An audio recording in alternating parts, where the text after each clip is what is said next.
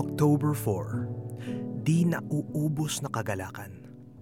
Ipinahayag ko na sa kanila kung sino ka at patuloy kong itong ipapahayag upang ang pagmamahal mo sa akin ay manatili sa kanila at ako ay manatili rin sa kanila.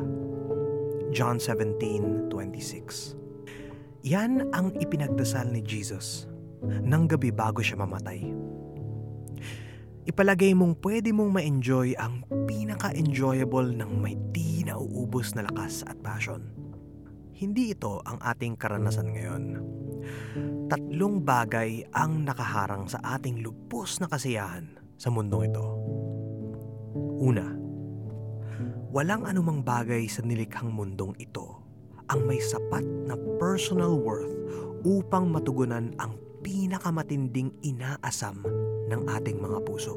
Ang isa pa ay kulang tayo ng lakas upang namnamin ang mga pinakamagandang kayamanan to their maximum worth.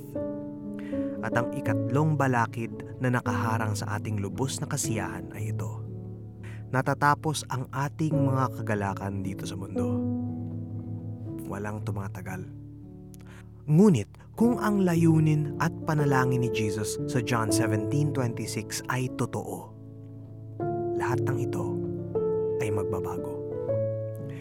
Ipinagdasal niya na ang pagmamahal mo sa akin ay manatili sa kanila at ako ay manatili rin sa kanila. Ang walang hanggang pagmamahal ng Diyos sa kanyang anak ay nasa atin ang kasiyahan ng Diyos sa anak ay magiging kasiyahan natin sa anak. Ang layunin ng ating kasiyahan, si Jesus, ay di mauubusan ng halaga sa sarili. Hindi siya kailanman magiging boring o disappointing o frustrating. Wala nang hihigit pang kayamanan kaysa sa anak ng Diyos.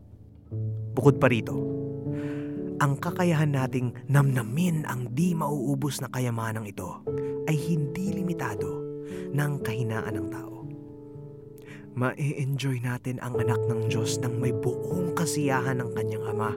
Iyan ang ipinagdasal ni Jesus. Ang kaluguran ng Diyos sa kanyang anak ay mapapasa atin at magiging atin ang ating kagalakan sa anak. At ito ay hindi kailanman magwawakas. Dahil hindi nagwawakas ang ama o ang anak kailanman.